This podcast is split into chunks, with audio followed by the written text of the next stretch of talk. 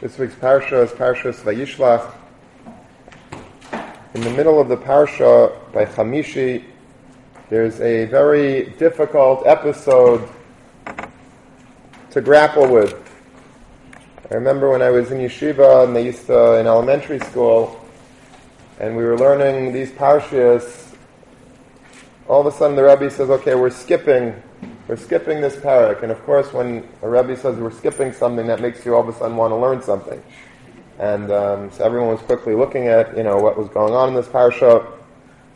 The parsha that I'm talking about, of course, is the parsha of the abduction of Dina. And it's an impossibly hard parsha to understand on any level. How Dina, the daughter of Yaakov Avinu, could have been abducted and abused, and the outrage that ensued from this entire abduction. It's a very difficult parsha, and it's something that is something that we wouldn't want to really talk about because we don't understand even the Pshuta Shel Mikra here. But if we could at least look at it through the eyes of Pshuta Shel Mikra with Rishainim and with the Balei Musar, there's a lot to be taken from this parsha. So to avoid it and to skip it at our age would be doing the Torah an injustice and ourselves an injustice. For some reason, Dina went out of her house. Vateitze Dina bas Leah. Rashi says that this indicates that there was something wrong with Leah. She wasn't called Dina bas Yaakov, she was called Dina bas Leah in this parsha because Leah was also Yatsanis. She also used to go out of the house, perhaps not in the perfect degree of tznius as was expected of her, Kafi Madregasa, as the pasuk says, "Vateitze Leah lekrasai," and in parentheses Rashi says, "Va'aleh mashla hamashal ki ima kibita." This is the mashal that people say, and I think it's still an expression nowadays, like mother like daughter, or like father like son. That's the way things go. If you see your mother doing something, then inevitably you are going to do it, and if Leah was a Yatsanis to a certain degree, then Dina also went out, and as a result of her going out to see the daughters of the land, some people say that Shechem actually hired bands, musicians, to play outside just to get her, to lure her outside of her house. And when Shechem saw her, the prince of the region, Shechem ben Chamar Achivi, Nisi Haaretz, Vayikach Esau, he took her, Vayishkav Esau, and he lay with her, Vayaneh, and he violated her. And then he became deeply attached to Dina, and that's when he tried to make a deal with Yaakov, or his father tried to convince them to intermarry together. And of course we know what happened. The brothers, Shimon and Levi, take action. First they say that they should be all gemalt, and then we'll talk, and when they were weak, they went and they basically massacred the entire city of Shechem. When they massacred the city of Shechem, if we could cut to the chase, in Pasuk Chavav, the Torah says, V'es Chamar v'Shechem b'noi hargu l'fi charev, they also killed Chamar and Shechem his son, by the sword, and they took Dina from Shechem's house and they left. So if I was learning the Psukim Kipshuta and I really wanted to be Dan L'Kav Schus, I would say that it sounds like a hostage situation. It sounds like Dina was abducted. She was taken hostage by Shechem, and as a result of that, they had to go and they had to do like a raid on the house, and they had to bring her out and bring her to safety. But the Medrash says different. The Medrash, when it describes this pasuk of Vayikhu es Dina mi be'Shechem, Vayetzeu, they took her out, The Medrash astoundingly says, Reb Yudin Amar Gairin Baviyaitzin Shleihaisa Reitza Latzes Misham. She actually didn't want to leave. When Shimon and Levi came in to raid that house, and they were expecting Dina to be happy to see her brothers and to want to leave, she actually said, no, thanks, I'm going to stay. And they had to schlep her out. They were actually physically had to remove her from the house to get her away from Shechem, to get her away from the influence of that house. In this parsha, with these medrashim, are nothing short of a pile plim. How do you understand a girl growing up in Yaakov Avinu's house? We don't know what Yaakov Avinu's house was. What was the Beis Yaakov? Beis Yaakov was the holiest house in the world, in the universe, in the history of the world. Kedusha, Torah, no hypocrisy. Everything was straight. Everything was natural. Was normal. There was no reason for anyone to be at risk, I doubt, in that home. And yet Dina was taken by Shechem, and I don't know how long this incident took place over the course of how much time, but something happened that she went from the house of Yaakov, which is the greatest Kedusha, the greatest Torah. I'm sure it was a happy home, it was a wonderful home, a loving home, and she gets abducted to the house of Shechem, and then a short while later she doesn't want to leave. They have to schlep her out. Again, this is all Kafi Madrigos. I'm sure this is not at all the way I'm describing it. I'm sure it was much more benign that we wouldn't even be able to detect what this means. But at least for us to learn something from the Parsha, with all the disclaimers that are fully due. How do you understand this Parsha? How do you understand the Psukim? How do you understand what happened? How do you understand these Medrashim? These are difficult words to understand.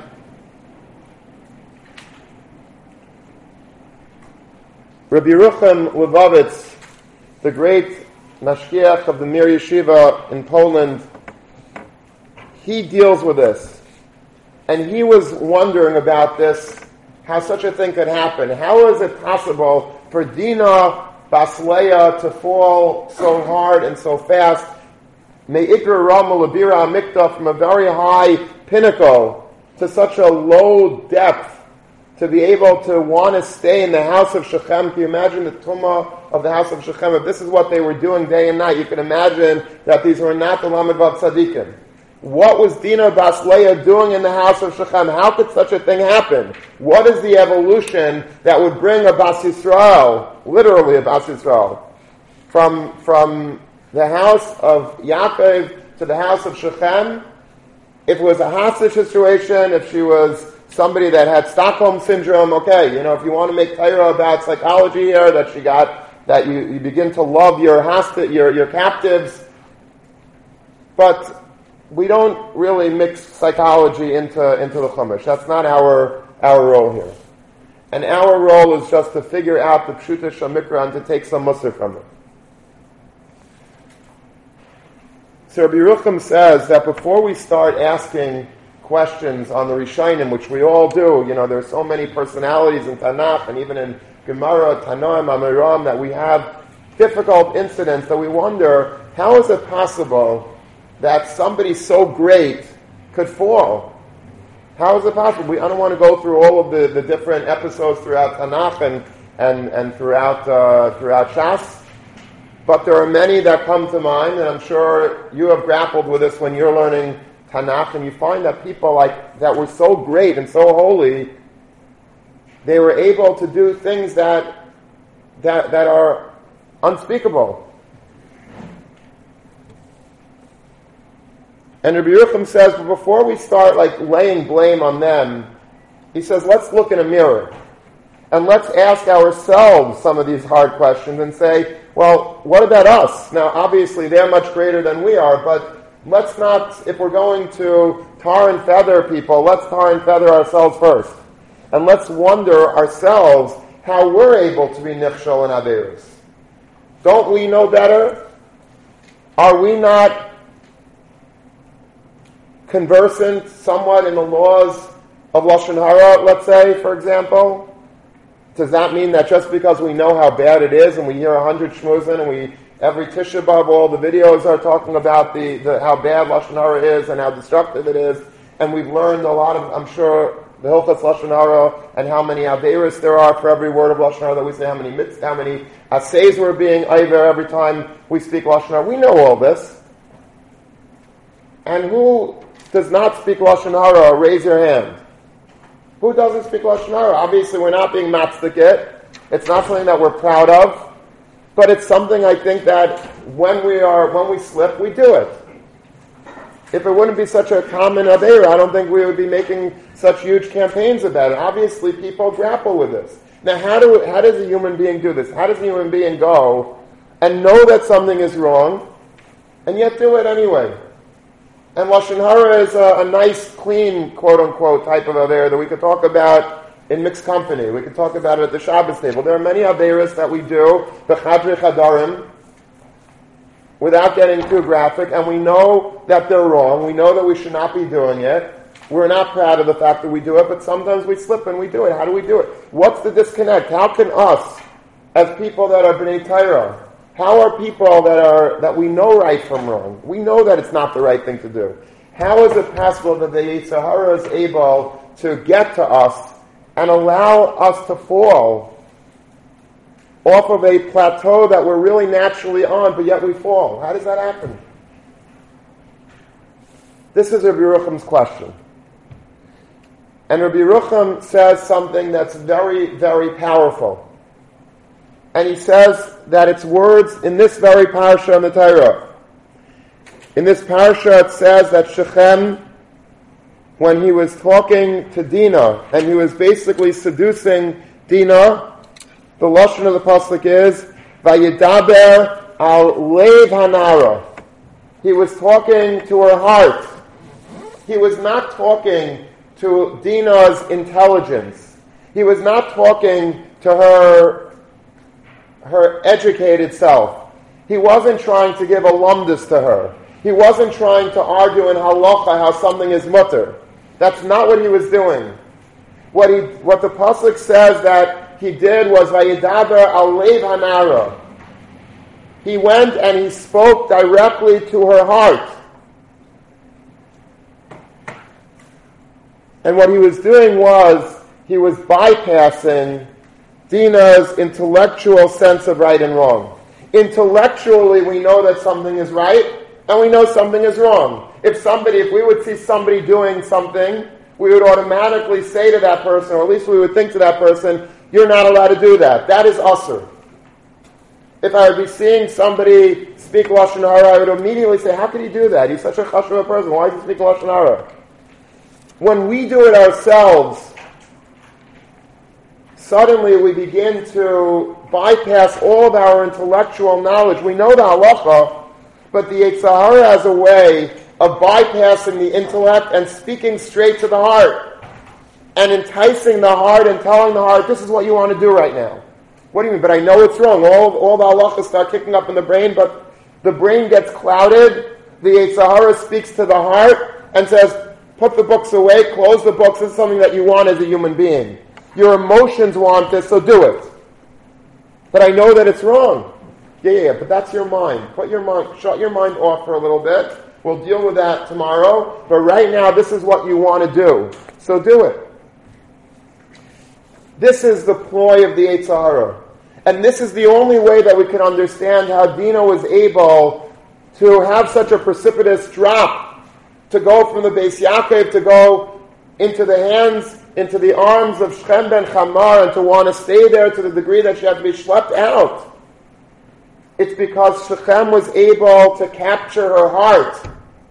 Her mind was in a different galaxy. Dina's mind, a sister of the Shiftei Ka, somebody who Chazal say was switched in the womb with Yosef HaTzaddik, she was on a very high madrega. She knew more than everyone in this world combined, intellectually. But somehow her heart fell into the trap of the Yetzer Hara and was able to be seduced. And this, says Rabbi Yerucham, is the way that the Yetzer Hara is able to get to us as well. Not by intellect. He's not saying that something is mutter. When you're speaking Lashon Hara, you're not saying it's mutter. No, you know that it's asur. Everybody knows that Lashon Hara is asur. And as you're saying it, there's a part of you that probably feels guilty in the subconscious of your brain. The problem is that your brain is not always in control of what you do, because very often your instinctive heart, your emotional experience, if you're with a chevra or you're with somebody schmoozing privately, somehow, some way, the HSR says, do it! This is what you want to do and this is what you should be doing. And so you give in, you capitulate to your Yetzer Hara, to your better instincts. You really know instinctively this is wrong, but you allow yourself to do it because your heart is competing with your mind. And very often, if it's heart against mind, heart wins.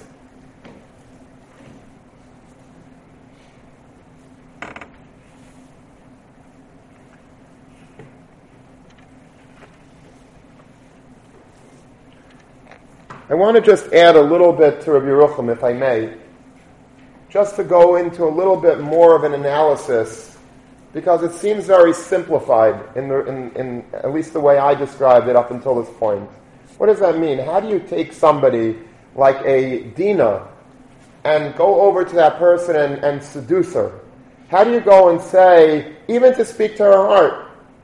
Could you imagine going over to Rav Chaim Kanievsky and saying to him, you know, watch a video. I really want you to watch a video. You know, that's inappropriate. He wouldn't do it. Even if I speak to his heart, he wouldn't do it. He's Rav Chaim Kanievsky. How are you able to go to Dina? Dina, you know, we don't know. We think Dina is a girl. Dina was Dina Bas Yaakov. How are you able, even the Yetzer Hara, even Shechem ben Chamar, how does this happen? You can go over to a Dina and start talking to her heart and eventually getting her to do very bad stuff. How does that happen? It just happened. Vayidabra Levi Naro, automatically, how does that happen?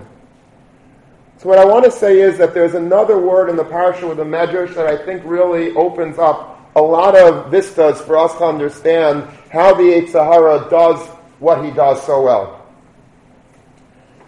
The pasuk describes Shechem ben Chamar as being Hachivi, which means he's from the nation of the Chivi. The Chivi was one of the tribes living in Eretz Canaan.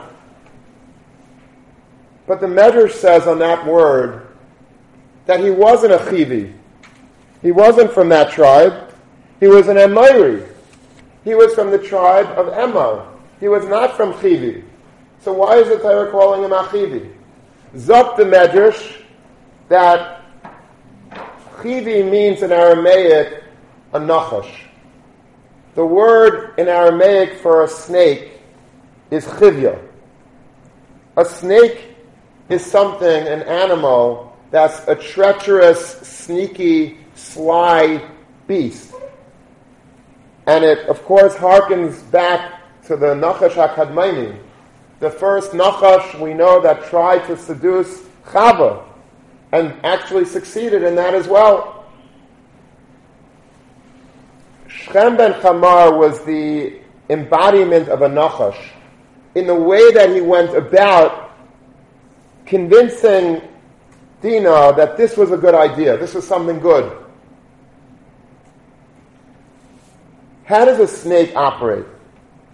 How do we understand the treachery and the underhandedness of a snake? So we have to go back to the parsha of Bereshis, where the Nachash was described in the Torah that it was Arum Mikol Chayes HaSadeh. It was the most sneaky animal, the most clever, sly beast of all of the animals in the field. Vayomer Elisha. And he wanted Chava, the snake. So what he did was, he went over to Chava, and he said, Af ki yomer Elokim lo'isecha mikol eitz hagan. Did HaKadosh Baruch Hu tell you by any chance that you're not allowed to eat from the trees of the garden? And Chava responded, well, no, not really. We just have to keep away from one tree. There's one tree that HaKadosh Baruch Hu doesn't want us to eat from.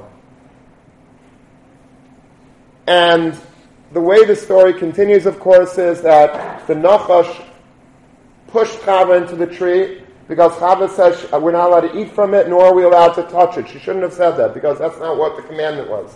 It was just not to eat it. But she added that you're not allowed to touch it. So what did the snake do? He pushed her into the tree. And he says, you see, you could touch it. Just like you could touch it, you could eat it. And she says, wow, that sounds like a good taina. And then they went a little bit further. And the Nachash says, Ki yodea Elokim, HaKadosh Baruch Hu knows that the day that you eat from this, you're going to get very smart. You're going to be smarter than God himself, maybe. V'yisak Elokim yodea teva ra. And so that's why HaKadosh Baruch Hu doesn't want you to do it. And she was filled with such taiva to eat this fruit that she ate it. And she gave it to all the Mauritian to eat also, and we're all suffering because of this ma'isa till today. Let's examine all of the different machinations of the Satan here. The Nachash is really the embodiment of the Sahara, of the Satan. Let's examine what he did over here in order to get the great Chava. Chava was also a great person. Chava was mamish the Maisei Yadayim of the Rebbeinu Shalom. The Gemara says, by the way, that there were a list of the most beautiful women in the world, and it doesn't count Chava as one of them. And Taisus asks, Gemara in Megillah, Taisus asks, why isn't Chava on this list? Doesn't the Gemara say that there's another Gemara that Taisus quotes that Chava Sarah b'fnei Chava k'kaif b'fnei Adam. That the different, if you put Sarah, who was so beautiful, next to Chava, she would look like a monkey next to a human being. That's how beautiful Chava was. So why isn't she on the list?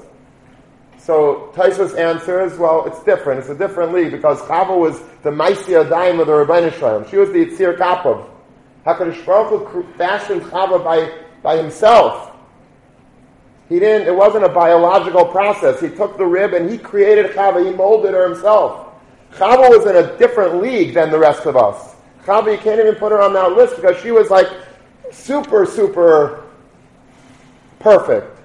She was created by God. By his own hands, Chaviyachol.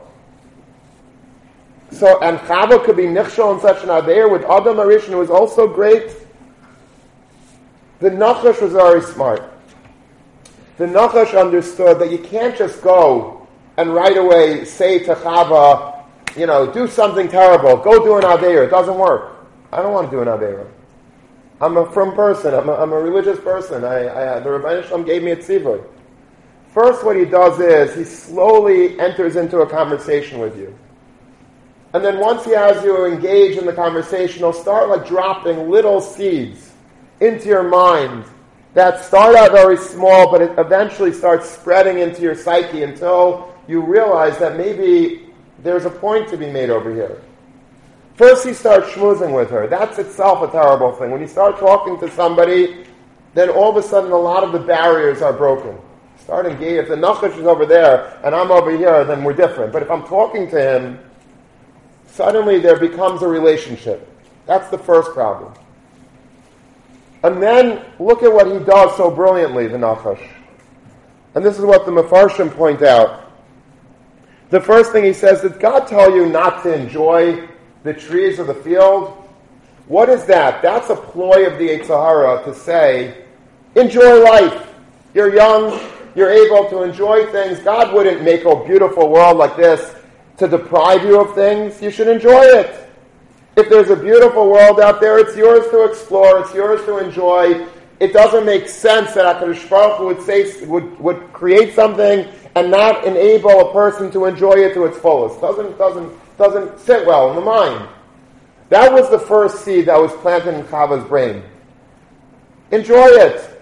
Did HaKadosh Baruch Hu say that you can't eat something? How could he say that? How could he deprive you of something that's so good, so tantalizing? Enjoy it. Chaperayim. That's the first taina that the Nachash gave to Chava. It was slow. It was very slow and methodical. He didn't jump to the end. He shmooze a little bit. Let's talk a little bit. Let's talk some hashkafas here. Doesn't make sense. God wouldn't do that. Something doesn't sit well. And then what did he do?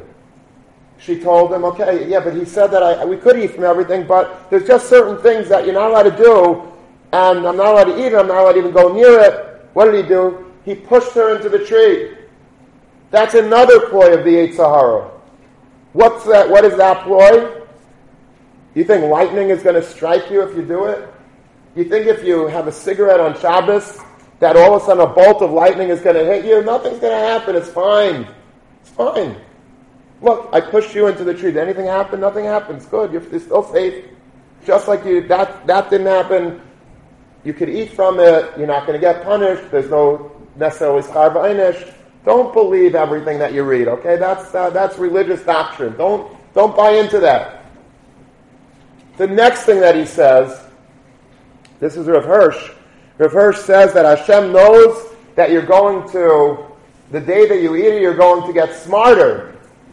What's that taina? That's an old taina also. That's a taina that the Yetzer Hara tells us that the rabbis made up a lot of things because they wanted to keep the power for themselves. They didn't want you to do certain things because they wanted to make sure that they're in control. It's a power grab. That's another taina of the Yetzer Hara. Mamish, all the tainas that you would find on the worst blogs of anti-Torah bloggers is all in the Parsha. This is all, this preceded them by 57 years ago. They weren't the first ones to start putting these seeds in our minds. This is already the Nachash HaKadmoni, and it's written, Beferish Kamat in these Plukim. This is the way the Yetzer Hara is able to get into our psyche, to get into our bloodstream, until we're so full of taiva for doing the Aveira that we can't not do it. It's impossible for us at some point to even stop anymore. But because the Nachash was so slow and methodical, it didn't even feel like anything was happening. But before you know it, all of a sudden you're completely fakayt, you're completely consumed with the Yetzer Hara, and you want to do it willingly. This is Shechem ben Chamar Hachivi. He was a snake. He mamish picked up the playbook of the Nachash HaKadmoni, and he followed it step by step. He didn't just go over to Dina and tell her, let's do a Maisa together, an unspeakable Maisa. That would never work with Dina. Even Dina was Dina. He knew that. He spoke to her a little bit. He spoke to her heart. He spoke very nicely to her, very sweetly to her. He said different things to her, to make her think maybe it's not the end of the world if we do it. Slowly, he built things up. He didn't start right away with going for the kill. He basically schmoozed with her until he was able to convince her, make her comfortable, groom her, make sure that she was on board with him one step at a time, slowly, like a chibi, like a snake. And then he was able to do the maisa, to the degree that she didn't want to leave.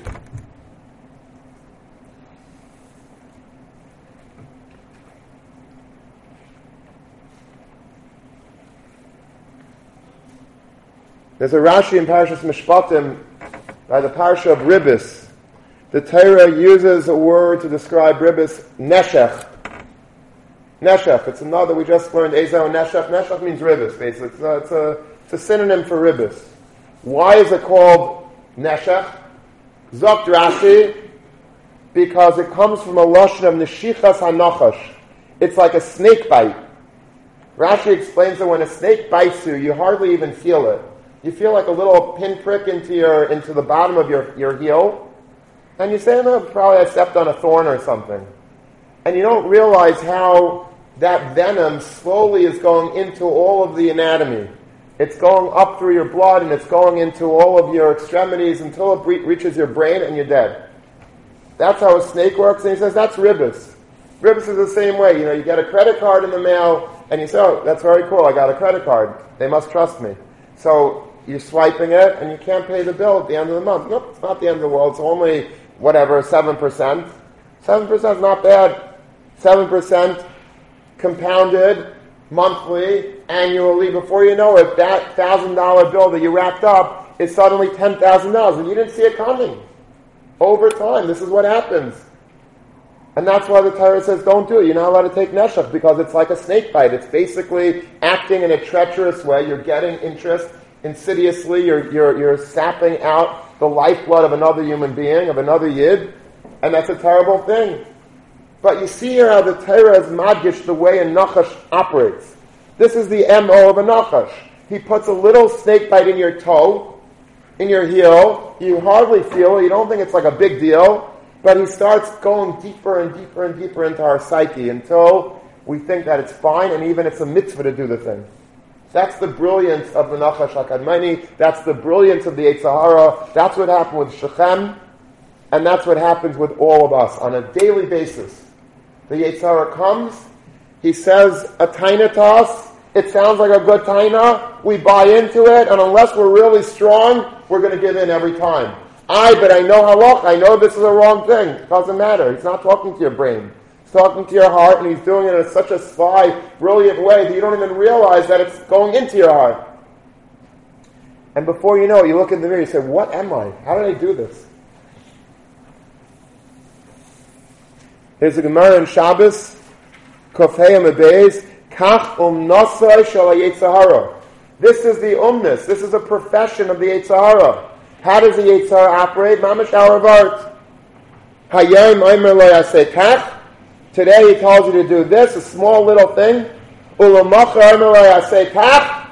Tomorrow he'll tell you to do another thing, a little bigger. Ulamacha Avoid Avodah Zarah. At the end of the day, he'll tell you be Avoid Avodah Zarah. V'hoirech v'oived, and you're going to do it, and you're going to want to do it. A person goes and is Avoid Avodah Zarah. How do you take a Ben Torah and all of a sudden, over a bad summer, he turns into a Mechal Shabbos? It happens, Rachman Litzlan. You see it all the time. How does it happen? It happens very, very slowly. It's not easy. It's not like you all of a sudden go from learning Tzais to turning on a light on Shabbos. It doesn't happen like that. It happens slowly. You go to a blog. A lot of these blogs, by the way, are the worst. It's better to look at anything else on the internet than those anti-terror blogs, because those hirabim chalolim hipilo. Many guys get completely taken by these blogs. I don't even know what's on it, but they tell me that it's sort of just like they read it and they just like have all these questions about emunah and about all the ikrei hadas, and they can't sit by Quran anymore. That's how dangerous it is, and we've lost here in this yeshiva. We've lost Rachman Litzlan a very good Chabura of guys to those blogs. How does it happen? Because the blogs, they're not like these. It doesn't have a big cross on the top of the blog. There's no pastor that's talking. It's a rabbi. It's a rabbi or somebody or former rabbi, and he knows the shprach and he uses l'shainis and he throws around a lot of Mar Makaimis and Rambams and Mar Nebuchims and this and that. And before you know, you don't even know what to think anymore. And people are so taken by it slowly. You look at it once, you look at it the next day, you go back to it, you read it again, all of a sudden it becomes very, very interesting, and to the point that suddenly you begin to say, Taka, I don't know anymore. I don't know anymore what Emunah is. This is the brilliance of the Yetzer Hara. Period. And it happens to all of it. It's not just us. There's one of my favorite maises about Rav Shach. Rav Shach, when he was in his 90s, he came to breakfast and he says, it's a big simcha for me today. They said, why? So he says, well, today the Yetzer Hara almost beat me. He says, what's pshat? He says, I got to sleep very late last night. I was learning, I had a chesed to do, got to sleep very late. And then my alarm clock went off in the morning. I was going to get up to go to yeshiva to daven. And the Yetzer Hara came over to me. And the Yetzer Hara says, Rav Shach, says, you're already a bentishan. You're already in your 90s. Nobody's expecting you to wake up, to go to yeshiva. Nobody's expecting you to wake up at all. And it's already, no one's going to be disappointed if you don't. You're in your 90s. You were up late at night. You hardly got any sleep. Most people your age need at least 10 hours of sleep at night. You got 3 hours of sleep. Stay in bed. You'll daven later. And you'll get to Seder on time. And he said, Rav Chatzkel, I was listening to the Yetzer Hara, and I was saying, you're taka right. And it was so convincing, the argument, that I wanted to stay in bed. I was mamish about to stay in bed. And then he says, I remember the Gemara. The Gemara says that when does the Yetzer Hara come into your body? When you come out of your mother, that's when the Yetzer Hara is injected into you. As soon as you're born, the second that you're born, the Yetzer Hara comes into your system. So Shach said, I looked at the Yetzer Hara and I said to him, wait a minute. What's your taina to me? Your taina to me is that I'm an old man and that I shouldn't get up to do my avayda. I'm patur. He says, but you are exactly the same age as I am. We were born at the same moment in time. When I was born, you were born. And look at you. You got up this morning to do your avayda, to get me to stay in bed. It behooves me to do my avayda and get out of bed. And he says, I jumped out of bed and I was able to go to daven, and it's a big simcha for me. The Yetzer Hara is very smart. And we have to be smarter than the Yetzer Hara, which is almost impossible. If the Torah says that the Nachash was arum, the Nachash is sneaky and clever, you can imagine that the Torah knows a bit or two about what clever means. The Torah is very smart itself. And if the Torah is describing the Nachash as clever, that's quite a formidable enemy to take on.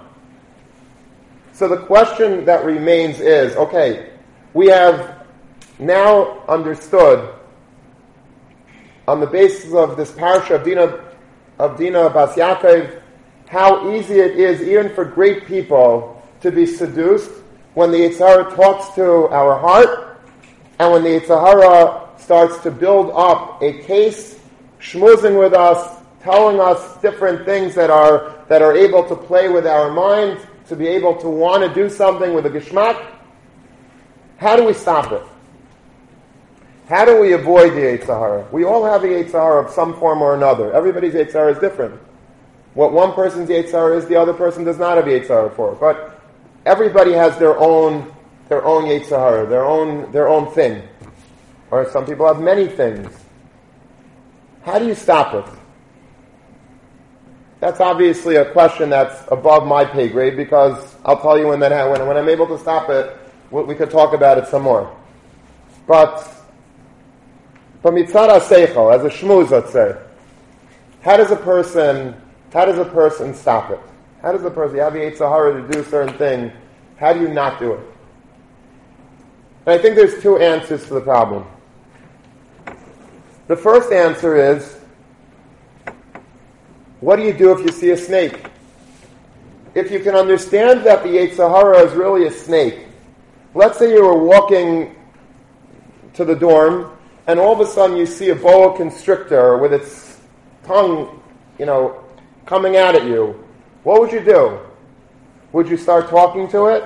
Would you start petting it? It's final time, right? We like petting animals at final time, right? So you should pet a boa constrictor. I don't think so.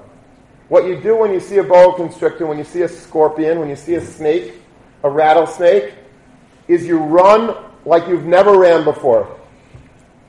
You run. The first thing to do when the Yetzer Hara is coming at you, and you know that it's a snake, is run away. Run away. What did Yosef HaTzaddik do? Again, the person that could have been Dina. What did Yosef HaTzaddik do? It didn't say that Yosef, when he was tempted by Eshes Potifar, he started discussing it and having a theological debate with her. He says nothing. The Torah says, Vayanas Vayetze Hachutza. He ran. He fled. As if he saw a snake. Because that's what she was to him. I don't want to talk to you about it. I can't discuss this right now. I got to run. He left his coat there. That was the worst thing. He left Exhibit A for the detectives to know what happened, and she could say whatever story she wanted. He didn't care. I got to get out of here. I got to get out of here. When the Yetzer Hara is trying to really put a full court press on you, don't engage him. Don't think about it. Don't consider it. What we have to do is, Vayanas Vayetze Achutz, you run away from the snake. You run away. There's no Yetzer Hara that we're going to be able to really tackle. We're not that good. We're not stronger than all the other Gedalim before us that that we're not able to succeed every time. We're not wired that way. We're weak. We're living in times that we're really, really weak. The best thing to do is ayanas vayetze achutza, run out, run away.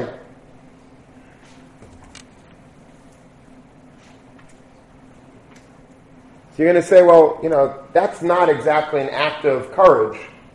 To run, to be a coward, that's not my way. I'm macho. I don't run away from a challenge. I like taking up a challenge. So there's a Pele Yayitz we learn after davening. We have a nice chabura of Talmidim that we learn together, an amazing sefer called Pele Yayitz. And this week we learned a topic called bricha, which means run away. And the Pele Yayitz basically talks about this, how it's important to run away. And he says, don't think that it's not manly to run away from the Yetzer Hara and that to run is like the act of a coward. He said, he brings psukim. He says, Vayivrach Yaakov, Vayivrach Moshe, Vayivrach Eliyahu. He marshals all these psukim of the great, like the Mount Rushmore of Klal Yisrael. Who's better? Who do we have better than Yaakov, Moshe, and Eliyahu Hanavi? They were the leaders. They were the greatest leaders that we have. And by all of them, the Torah used the lashon Vayivrach. They ran. That's a profile in courage. Yeah. For a yid, there's nothing more strong and courageous than to run from the Yetzer Hara. Ezel Gibar HaKadosh Es Yitzray. You want to show true strength? Run away from the Yetzer Hara. Don't take him on. Don't talk to him. Run like you would from a snake. There's a great vart from Rabbi Chatzkel Abramsky, who was a Gaon Olam. He wrote the sefer on the Tosefta that we have in Yeshiva, the Divrei Yechezkel. And the Chazon Yechezkel, and Rabbi Chatzkel Abramsky says a great word on Parshas Ki Seitzei. We know that there's a parsha there called Eishes Yefas To'ar. You go to battle, and you see a beautiful woman, and she's taken captive, and you want her. So there's a whole process by which to go through. You have to let her grow her hair and grow her nails, and cry over her parents, and then after all that, if you still want her, then you could take her. Rashi says, "Leidibra Torah ela k'neged Yetzer Hara." The Torah is addressing the Yetzer Hara. The Torah knows you're at war and you have human needs, and you see something you want it. Okay, we'll let you have it, but you got to do it under these and these terms. It's sort of in order to diffuse the Yetzer Hara. This is how we're going to do it. Zakhtav Chatzkel Abramsky. He says two things. He says, first of all, you see, if the Torah is telling you that here you have to give in to your Yetzer Hara, that means that in general, all other cases, you have the ability not to give in to your Yetzer Hara. In wartime, it's a little different because of whatever reason, but in a regular day-to-day thing, we have the ability within us to fight the Yetzer Hara, to overcome our Yetzer Hara. That's one thing he says. But another thing he says is that why is this the exception to all of the other Yetzer Hara? Does every time, every Yetzer Hara, the Torah gives us a special dispensation? Oh, you have a big Yetzer Hara to eat a cheeseburger? All right, fine. You can eat the cheeseburger, but first we want you to put ketchup all over it, and then you got to, throw it in the microwave for 4 minutes. No, we never have that heter. All of a sudden, when it comes to this Muhammad, we get a special tour, special dispensation. What's going on? What happened to the Torah? Listen to what Rabbi Chatzkel Abramsky says. He says in Meirei Dekavar, he says, in general, you know how you deal with the Yetzer Hara? You run away from the Yetzer Hara. You run away. That's the major way to run to deal with the Yetzer Hara. So on every day, a cheeseburger, you have a temptation to go into McDonald's, run away from McDonald's. You have a temptation to see a certain movie, run away from the movie. I just saw... I was reading the biography of Rabbi Victor Miller's, that's how. They just put out a brand new, very thick biography. It's amazing. I recommend everybody buy it and read it. I borrowed it, actually, so it's not fair to say you should buy it, but so it's kedai to have in your home. He used to say, and I don't know if it was halacha l'maisa, but back in those days, people today I don't think really have a normal TV set. In those days, TVs in many people's houses were like a piece of furniture. It's like you had your dining room table, you had your breakfast, and then you had a TV. A TV sometimes like this big wooden box. It was like a hush of a piece of furniture with a TV inside of it. It was like a real thing, a TV. It wasn't like today everything's a laptop and skinny and these thin screen things that you mount on the walls. In those days, a TV was really a geschmacka TV. So Victor Miller was like the first one to fight the battle against TV because it was a very common thing. Everybody had TVs. Everybody had a TV, and not everybody, but like in most people, even from Jews, it was like a part of the American culture back in the 50s, 60s, 70s. You had a TV in your living room, and you watched the news together, and once in a bit. It was much cleaner, the shows, but it was still something that was obviously not so great to have in a Jewish home. And he used to say to people, take your televisions and look out your apartment window or your whatever, make sure that nobody's walking by, take the television and chuck it down on the street and let it smash. He says, or if you're chas on your furniture, he says, take a hammer, break the TV screen, and put your svarim inside of the TV set. But get rid of it. Do something dramatic to run away from it. To run away from it doesn't mean physically running away from the movie. It means doing something, shut down your computer, rip whatever, do something to get away from the Yetzirah. You could always run away from the Yetzirah, but there's one time you can't run away. The Shas Milchama, the Torah doesn't allow a person to go AWOL. You have to fight the fight. If everybody would be running back from battle, we wouldn't be too successful in war. That's the one exceptional time that you're not allowed to run away. If you're not allowed to run away, so the Torah has to give us some Eitzah, how to battle the Eitzah. What am I supposed to do? I can't run away, so what am I should deal with it? Yeah, deal with it like this. It's the one time that you're not allowed to run away, so that's why we have to give you a special dispensation. But every other time, you have it in your hands to tackle this nachash by running away from it. Run away. If you're in a certain mood, and you know that you have a taiva, if you go back to your room and you're going to be alone in the room and you're going to do a certain thing, then don't go back to the room. Stay in the beis medrash the whole night. Or make sure that somebody is in the room that night, or sleep on the couch. Do something. But you can't allow yourself just to be seduced and to do something wrong when you're in the mood. That's what the Yetzirah wants. The Yetzirah wants you to get in that mood. The Yetzirah wants to talk to your heart and wants to bypass our brain. But we have to try as hard as we can, and I know this is an impossible thing. I'm not saying this like, yeah, and I've done it. I know that it's hard.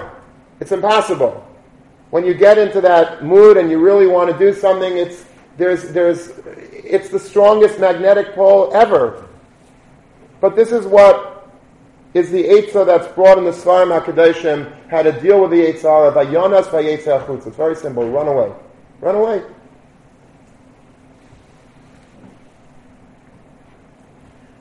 And then there's another Eitzah. If, let's say, you can't run away, you're not that type, you're not a person that does these dramatic things, you're not going to smash your television and put svarim in it, and you're not going to throw it out the window, and you're not going to physically run out of your room and run into the streets and start screaming. It's not your type. You're just lying in bed, you have a shtickle taiva to do something, or you're going somewhere and you have a taiva to go somewhere and to do something that's wrong. What do you do? I think the Torah says what to do in Parshas Bereshis right at the end of the Nachash. HaKadosh Baruch Hu addresses the Nachash and says, Hu yeshufcha roish, va'ata teshufena akiv. He will crush your head. Man hates you. I'm going to put a hatred of man and a fear of man of you into man. He hates you. He's going to crush your head. V'ata teshufena akiv. You're going to do your job. You're going to bite his heel. Like we said, you're going to put your venom into his heel. It's going to spread to the extremities. But don't think that he's going to take it. He's going to crush you. Every opportunity that man gets, he's going to crush you. Now I ask you, how do you crush a snake? How do you deal with it? And I think the Torah is saying that the way he's going to crush you, the way he's going to break you, is similar to the way that you get to him. There's like a hekesh in the pasuk between the way he's going to deal with you, the nachash, and the way man is going to deal back with the nachash. The nachash feels in a very sly way with us. He says, it's good. He says, you could do it. It's geschmack. The Rebbeinu Shalom probably even wants you to do it. It's a mitzvah to do for you. You need to unwind. You deserve a break. Look at your background. Look at the tzaras that you're going through. It's all a power grab. It's something lightning is not going to strike you. You'll do tshuva. All these things, these are different things. The Yitzhara slowly gets you convinced that it's a good thing to do. It's a good idea. The next day you wake up and what did I do? You have such a hangover. How did the Yitzhara do that to me again? But when you're doing it, you think it's mamish and mochemes mitzvah. You think you're doing like an amazing thing. That's the way to deal with the Yetzirah also. You have to deal with the Yetzirah with a certain slyness, with a certain cleverness. If you go to the Yetzirah and you say, no, I'm not going to do it, he's going to say, you are doing it, and you're going to do it right now. The way to deal with the Yetzirah is, tell the Yetzirah, I will do it. I will do it. You're right. I want to do it. But I don't want to do it now. I'm going to do it tomorrow. Push it off. Tomorrow we'll talk about it. Tomorrow night is a better night. Tonight I have finals. Tomorrow night I'm going to do it. Tomorrow morning we'll talk about it. You're about to speak Lashon Hara. You know, and you really want to, and you're convinced it's a good thing. Say, I'll do it, but let me just go get something from the refrigerator. And then I'll speak Lashon Hara. By the time you come back from the refrigerator, you just like the conversation's moved on and you have no... Push it off. Do what the Yetzer Hara does to you. Do it back to him. Don't give in, but don't fight it either. Just say, I'll do it, but not now. I have a raya to this from a Pasuk in Rus. The Pasuk in Rus says that Bayaz, who was the Gadol Hadar, we're not talking about little people here, we're talking about Gedolei Hadar. Bayaz was the Gadol Hadar. We know that Rus came in the granary that night. Chazal, Rashi brings Chazal that say that Bayaz had a big Yetzirah to be together with Rus that night. He wanted to be with her. He didn't want to wait to get married. He had a taiva. And again, Kefi Madrigasei. And what does he say? Look at the lashon that Bayaz uses in order to kill that Yetzirah. He says to Rus, "Lini halayla, ve'yeh habayker." Let's go to sleep tonight. Tonight we're going to go to sleep. Tomorrow, megiptzach haneitza. We'll get an eitzah tomorrow about what to do. Tonight, let's not do anything else. Let's sit on it for tonight. That's the way the Torah is telling us to deal with the Yetzirah. The first way is by Yonah, always run away. Run away. Don't do it in the first place. Because the Bali Musa say a lot of people think, that the Nisayan is B'shas Maisa. The B'shas Maisa, you've lost it already. I'll give you a mashal. This happens to all of us, I think. Let's say you're going, you need to shop. We all need to shop. So the Yetzirah tells us that we need to try on a suit. We have to go to a certain store. Where is the store? The store is in the mall. Oh, the store is in the mall. So I'll go to the mall. Now you go to the mall. What do you see in the mall? You see pictures of Rav Chaim Kanievsky all over the mall. Every single poster in the mall, every single store has very, very bad pictures all over it. Those are the pictures. And then there are human beings walking around the mall and working in the mall, and also not exactly the best influence for us. But we have to go shopping in the mall. So what are we going to do? We're going to go to the mall, and we're going to really try to look the other way. Whenever we see something, look at the other. You've already lost the Nisayan. The Nisayan is blown. The Nisayan doesn't start in the mall. The Nisayan starts when you make a decision, should I go to the mall? That's when the Yetzirah begins. That's when the Nisayan is really there. So you shouldn't go to things. You shouldn't be looking at things. And if you're about to do it, then run away. But if it's not shayach for whatever reason to run away, and now you're here, this is where we are, and I'm not sure, should I do it? Say to me, I'll do it! But not now. Give me a little time. The Yetzirah is going to say, fine, I'll give you a little time. By the time tomorrow rolls around, you're going to give such a Sudas Haidah because you beat the Yetzirah, then the next night you're not going to even want to consider it.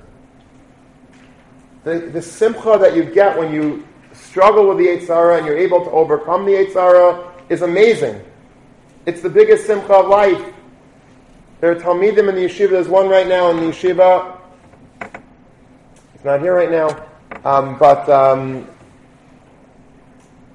He had a hard time waking up for davening. And so what he did was something very smart. He wasn't Rav Shach, and he wasn't able to engage in with the Yetzirah with Lumdas. So he said he made a chart in his room, like a calendar, and every day that he wakes up for davening, he puts a big check on the calendar. And he had 49 straight days of waking up for davening. And in yeshiva, somebody bought him like a very nice present, like 49 candies, in order to celebrate that simcha. But that's how you have to do it. Just don't say, I'm never going to wake up again for davening. Just today I want to wake up for davening. It's not, if you would say you're going to wake up 49 days in a row, he said, no, forget the whole thing. It's not happening. But if a person's able to say, tomorrow I'll sleep late, but today I want to just try to have one day at davening. Okay, fine, go. And then the next day, and the next day, and all of a sudden you're building a momentum. Now I don't want to sleep. You're crazy, I'm going to break a record. You have to be a little bit of a chacham when it comes to the Yetzirah. You can't be a tippish. You can't be a nar. You can't be a fool. You have to be able to be astute and clever and sly like he is. In the same way that he injects venom in you, and he's able to he has a game plan with you, and he's able to know exactly what he wants to do with you, you have to do that back. You have to also develop a game plan and try to beat him at his own game. If you can't run away from him, at least push him off temporarily. And temporarily is forever. Because even if you are victorious one time, the Chovos Halevavos says, that is an amazing first step. You have now a foothold to be victorious even more in the future. I want to share with you, and this will end, there's a story I saw in one of the From magazines. It's a column by a certain rabbi, Rabbi Yael Gold, and he brings a very, very beautiful story, I think, from a rabbi that I happen to know. His name is Rav Chaim Nachum Siegel. He's known as Rabbi Nate Siegel. He's the brother of Nachum Siegel from the radio personality, and an MC by a lot of the concerts and the From concerts. But this Rabbi Nate Siegel, he has a shul in Staten Island. It's called the New Springville Jewish Center, and it's a shul that has, they're a shul that's in growth mode. They're trying to grow. They're trying to raise people up. They're trying to make people learn Torah, and they have a kailo there, and they have tefillah, and all they have. He really works very hard on making people there firmer and growth-oriented. Now, every Simchas Torah, they don't auction off kibudim like many shuls do and yeshivas. Instead, he chooses, Rabbi Siegel himself chooses, who he feels grew the most over the course of the year, and he gives that person Chasen Torah. So in 1999, there was he gave the honor to a certain person, let's call him Matt Levine. He became a regular at the shul, and instead of making a speech, which Rabbi Siegel normally makes a speech before he gives Chasen Torah, but here he decided to tell a story about why this person was chosen. And one ma'aseh that happened that he felt makes him be the worthy honoree of Chasen Torah for 1999. Matt was not religious, but his wife and children were starting to become Shomer Shabbos. And they were Shomer Shabbos. And Matt was not against Yiddishkeit. He wasn't against Fromkeit. He was happy. He was impressed with his wife and his children. He wasn't anti. He wasn't rabidly like, what are you doing? This is not what I signed up for. He was okay with it. But he had one problem. He had one Yetzirah, as it were. And that is that he couldn't keep Shabbos Friday night. Why? Because he was a rabid Knicks fan. He was a rabid basketball fan. And I didn't know this, but apparently a lot of the basketball games are played on Friday nights. And because of that, he didn't want to miss the live game on Friday night. So that's what happened. He could not break that Yetzirah. That was his thing. He didn't want to keep Shabbos because keeping Shabbos for him meant that he would have to give up his beloved Friday night basketball games. So that year, the year before 1999 was 1998. Now, if anyone, I don't know if anyone of you were born then, but that was a year that the basketball players went on strike. I remember it. And there was so normally they settle very quickly because they want to get the season, but it was intractable. They were not able to come to an agreement, and they were at an impasse, and they were not the players and the owners were not able to cut a deal, and it went into the season, and it was schlepping out months and months and months. So Rabbi Siegel said to Matt, he says, now that there's nothing on TV on Friday nights, now might be a good time to start keeping Shabbos. So Matt said, Rabbi Siegel said, you have nothing to lose. Keep Shabbos for now. Lini halayla, keep Shabbos for now. But yeah, biker, when morning comes, then you'll be able to watch again. But right now, keep Shabbos. Keep Shabbos. You're not missing out. There's no game, Baruch Hashem. So Matt said grudgingly, okay, as long as there are no games, I'll keep it. But when they start again, forget it. I'm not going to do it anymore. Once they start, we start. Anyway, it was 6 months. They still were on strike. And then they finally, in January, reached an agreement. And that season would be 50 games instead of the normal 82 games. So Matt came to the rabbi and he says, listen, the games are starting again. So the rabbi says, come on, this isn't a normal season. This is an abnormal season. You're going to break Shabbos, break it on a regular. Wait till next year. It's an abnormal season. What do you want, 50 games? It's not a season even. It doesn't have a chalais shame season. So don't do it. It's not kedai to break Shabbos for that. He says, and let's get real anyway. You only care about the Knicks. So wait and see if they make the playoffs, and then we'll talk about it some more. They make the playoffs. So that sounded reasonable to Matt. And by then, Shabbos began to grow on him. He started liking it. Eat nicely, sit with your family, schmooze. And he got spiritual uplifted through his commitment. So he ate a Shabbos suda on Friday night, and he used to check the scores in the paper the next day. The Knicks barely scraped through the season, and they entered the playoffs in last place. In the first round, they were scheduled to play the Miami Heat, and they were the reigning champions of the Eastern Conference. They didn't stand a chance. So Rabbi Siegel says to Matt, he says, what are you going to do? He says, Rabbi, they made the playoffs. That was our deal. If they made the playoffs, I'm in. I'm going to watch. I have to watch. So Rabbi Siegel says, come on, Matt. He says, when was the last time, did it ever happen in history that the number 8 team would beat the number 1 team in the playoffs? Not going to happen. He says, it happened once. You're right, Matt said. It happened once. That's it. He says, you're right. They're probably not going to win. He says, all right, so let's see. If they win, then we'll talk about it some more.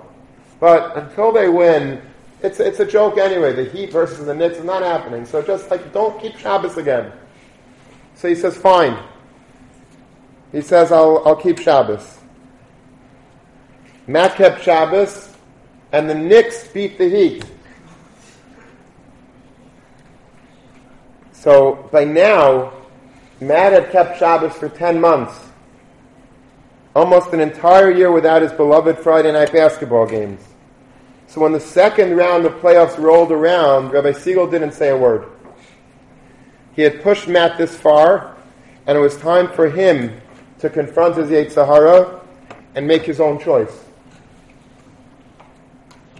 So the rabbi spent Friday night hopeful and davening that Matt should make the right choice. He didn't want to talk about it anymore. He's like, I'll wait to see what happens tomorrow in shul.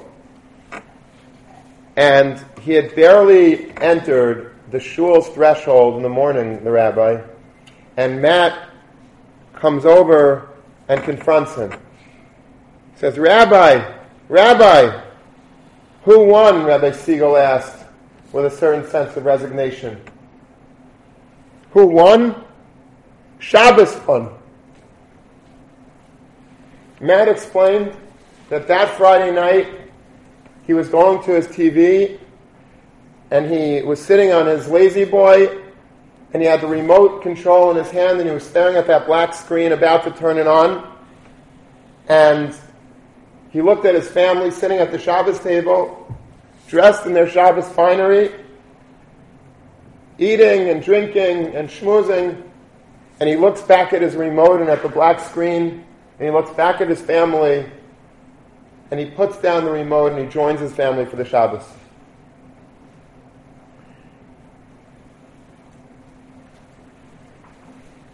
And Rabbi Siegel concluded his speech and he says that this is our Chassan Torah. Matt is the real winner here. He's a true Chassan Torah, faithful to Shabbos and the mitzvahs even when they demanded a great sacrifice from him. And when Rabbi Siegel told this story to an Adam Gadol, the Adam Gadol said about this story, Yesh kaina ailamai b'shah achas. There are certain people that are able to acquire nitzlias, eternity, ailam haba, in one moment. This is how you deal with the Yetzer Hara. If we stand a fighting chance of dealing with the Yetzer Hara, it has to be lini halayla. Push it off. I can't say, if the rabbi would have said to Matt at the beginning of the season, Shabbos, and learn Mishnah Berurah with him and tell him it's Asur Midaraisa and what you're doing is a terrible Chol Shem Shemayim and you're a Sheikitz and you're a bum and you're an Eisvarf. So Matt would say, you know what, this whole religion is not for me. It's ridiculous. I love the Knicks. You're stopping me from watching my forget it. The rabbi was smarter than that.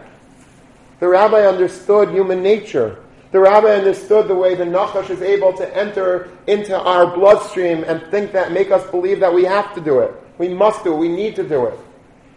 The only Eitzah is, let's push it off. Lini alayla ve'ya biker. Let's push it off tonight. Tomorrow morning, we'll talk about it again. Tomorrow morning, we'll think about it. I don't want to speak Lashon Hara now. I'll do it in 10 minutes from now. I don't want to look at that magazine right now. I'll look at it tomorrow. Let's put it away. Tomorrow I'll look at it. By tomorrow you'll feel such a sense of accomplishment that you're able to be menatzeach the Yetzer Hara that hopefully you'll throw the magazine in the garbage. V'chulei, v'chulei, v'chulei. With all of the Yetzer Haras, with all the tayvas, whatever the tayva that a person has, it's impossible for us to describe Yetzer Haras because there are so many of them and they take so many disguises. For some people, Yetzer Hara is Shmir Seinayim. That's their Yetzer Hara. For some, it's missing davening. For some, it's speaking Lashon Hara. For some, it's Machal Asurim. For some, it's being able to, to smoke on Shabbos. Everybody's Nisayin is different. To text on Shabbos is a tremendous Nisayin for many, many, many people. Today, people are so addicted to their phones, to their WhatsApp, to their texting, that they keep what's called a half Shabbos. They made up a new term. I eat Friday night and Shabbos morning. I have my cholent and I have my schnapps, but I text. Keep a half Shabbos. And we rationalize it and we justify it and we can't. And it's taka a very strong Yetzer. No, you can't. We can laugh at it all we want, but it's strong. For certain people, it's an impossible Yetzer Hara. I told you, I once had a friend and he was telling me what his biggest Yetzer Hara was. Everybody was talking about their Yetzer Haras in a veiled way. And he says, my Yetzer Hara? You want to know my Yetzer Hara? Yeah. He says, I want to take a shave in a barbershop with a razor. I want to get like a nice clean cut. I never have, like with a shaver, it's always like still stubbly. I want to have like mamish, a smooth cut like that on the Gillette commercials, like those athletes that are doing that with a razor, with a cream, with a whipped cream, whatever they're doing there. That's what I want. I said, that's your Yetzer Hara? He says, yeah, that's my biggest Yetzer Hara. I said, are you crazy? Are you out of your mind? That's your Yetzer Hara? But that was his Yetzer Hara. Everybody has their own vices and their own Yetzer Haras, their own addictions, their own predilections. Everybody's got their own thing. Everybody's different. What one person has, another person doesn't, and can't fathom that that's even a taiva. For whatever Yetzer Hara is, there's always the ability to run away. That's the first thing. That's the first plan. Run away from the snake. Barring that, if you're not the type that could run away, you're not that strong, and you're more apt to cave tomorrow. If you're able to push it off till tomorrow and then till the next day and the next day, you're giving the Yetzer Hara a little bit of ammunition. You're giving him a little bit of what he wants. You didn't give him the actual victory yet, but he's promised the victory. That's the best way, the second best way to deal with the Yetzer Hara. With wisdom, with cleverness, to be a little bit of a chacham, to have a little bit of pikkus, of insight into how the Yetzer Hara works, and you beat him at his own game. And when you do win, make a kiddush. Be chasam taira. There's a Chovos Halevavos that says that there was I love this Chovos Halevavos. It's Mishar Yichud Hamaaseh, I think, Perek Hey. And he says that once upon a time there was a chassid. He brings a lot of these stories about this chassid. And there was this is obviously, it's just a mashal, but there was a band of soldiers that had come back from war victorious. And they had the spoils of war in their hand. They had all the booty, and they had necklaces and jewelry and cars and prizes and whatever. They were carrying it back to their city, and there was going to be a big ticker tape parade for them because they were coming and they vanquished the terrible enemy. And these guys looked like Rambo. They were all like muscular and whatever. And then there was like this little chas, this little yidel, and he taps him not on the shoulder. He couldn't reach his shoulder, so he taps him on his bicep on one, and he says, "Excuse me, sir." He says, "What do you want, Jew?" He says, "I just want to tell you something. You have just won a small enemy, and you've taken his booty. Be prepared now for the big enemy. Prepare yourself to fight now a battle against the big enemy." And the Chovos Halevavos says, what I mean to say is, to fight against the Yetzer Hara. The Yetzer Hara is the biggest enemy you'll ever have. You have all the spoils of war, you're going to go and have big gaiva that you won, that's when the Yetzer Hara is really going to get you, and that's a much bigger enemy to fight than a mortal enemy. What I just wanted to take from this Chovos Halevavos is that I think what he's saying is that how do you fight the big enemy? The same way you fight the small enemy. The way that you are motivated to beat the small enemy when you go to war, what's enticing you to win? I'm going to get a lot of booty out of this war. I'm going to become a millionaire. I'm going to go and hop. I'm going to go into every house of the enemy. I'm going to take everything from them. I'm going to take their gold and their silver and their paintings and their jewelry. I'm going to be so wealthy if I could only beat this enemy. That's how you have to look at the Yetzer Hara, the bigger enemy.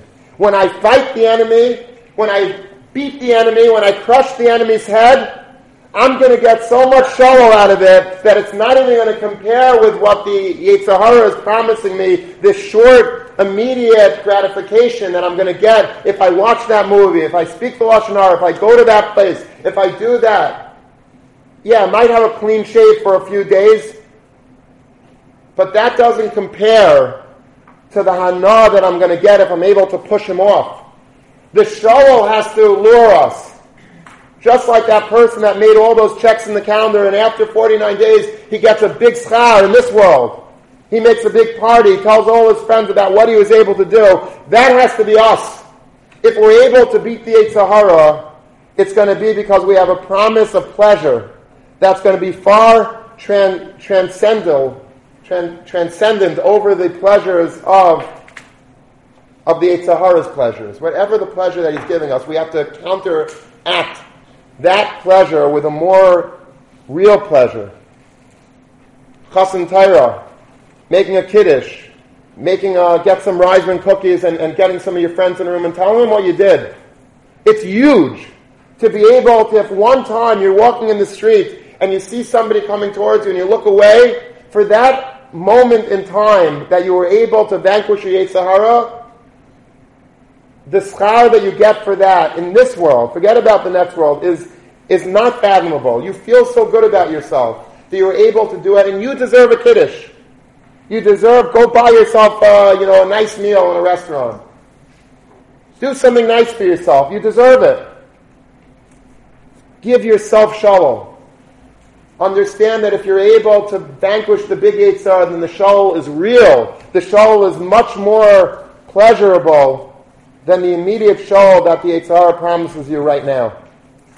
Mitzvah Hashem, we should all take these words to heart. We should work on this. This is it's our lifetime's mission. It's not going to happen in one day, but these, I believe, are battle plans that will enable us to be armed to somewhat give the Yetzer Hara a run for his money. Have a good Shabbos.